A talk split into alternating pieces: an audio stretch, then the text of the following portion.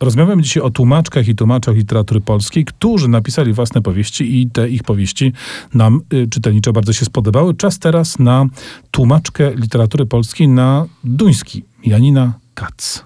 To przypadek szczególny, ale kiedyś dość powszechny, jeżeli chodzi o tłumaczenie literatury polskiej. Mianowicie Janina Kac była Polką, e, Polką żydowskiego pochodzenia, związana z e, najpiękniejszym polskim miastem, a więc z Krakowem. Wyjechała z Polski w roku 68 na skutek moczarowskiej nagonki na Żydów i została tłumaczką literatury polskiej na duński i jednocześnie sama dość aktywnie pisząc. E, powieści Janiny Kac w Polsce ukazało się sporo. Chyba najgłośniejsza z nich to Pucka. Zresztą wszystkie powieści Janiny Kac, o ile dobrze pamiętam, tłumaczone były przez Bogusławę Sochańską, skądinąd wybitną tłumaczkę literatury duńskiej na polski. I mm, Pucka jest taką opowieścią, która trochę e, opowiada o właśnie krakowskich, młodych latach głównej bohaterki. Janina Kac z Krakowa wyjechała, a do Krakowa przyjechał, tyle że nie w tym samym czasie, niejaki Soren Goger prosto z Kanady e, i uległ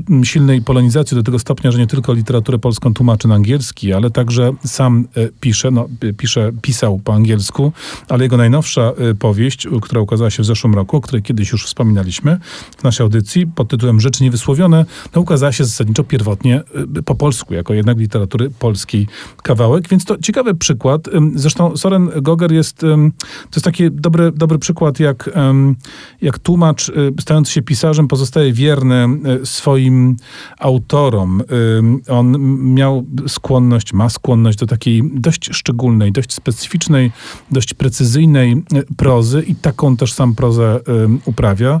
Rzeczy niewysłowione to jest drobiazg, w sensie maluteńka powieść, a strasznie gęsta, ciekawie poukładana i rzeczywiście daje taki, taki posmak, jakbyśmy kawał sążnistej powieści przeczytali, a to tak naprawdę nawet chyba stu stron nie było. No ale zostawmy Kanadę i przenieśmy się na drugą stronę mapy, bo teraz tłumacz na rosyjski.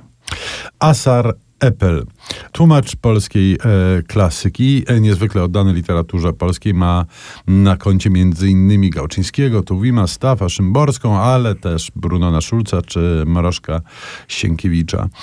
Czyli nieźle. Nieźle, nieźle.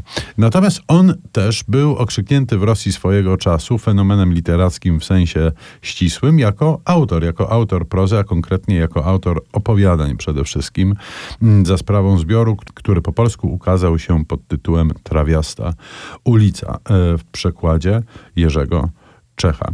E, jest to dość, dość fantastyczna opowieść o dzieciństwie w mm, dzielnicy Ostankino, które e, wtedy było, no właśnie, trawiaste to mało powiedziane, było, mm, było taką e, pipidówą Moskwy.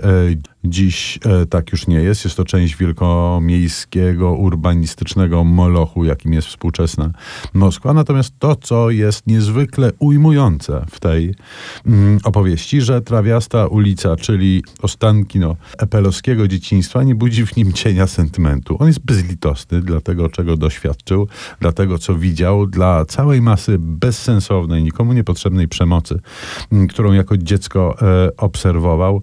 W tej wydawałoby się się sielsko-przedmiejskiej, moskiewskiej krainie. No i tym akcentem zamykamy naszą listę. Nie, żeby nie było więcej tłumaczy i tłumaczek, którzy pisali ciekawe rzeczy, no ale pięcioro obiecaliśmy i pięcioro wymieniamy, żeby pozostać w tym rosyjskojęzycznym klimacie. Posłuchajmy tytułowej piosenki z filmu Lato Kiriła Srebrnikowa po rosyjsku zaśpiewanej, a jakże.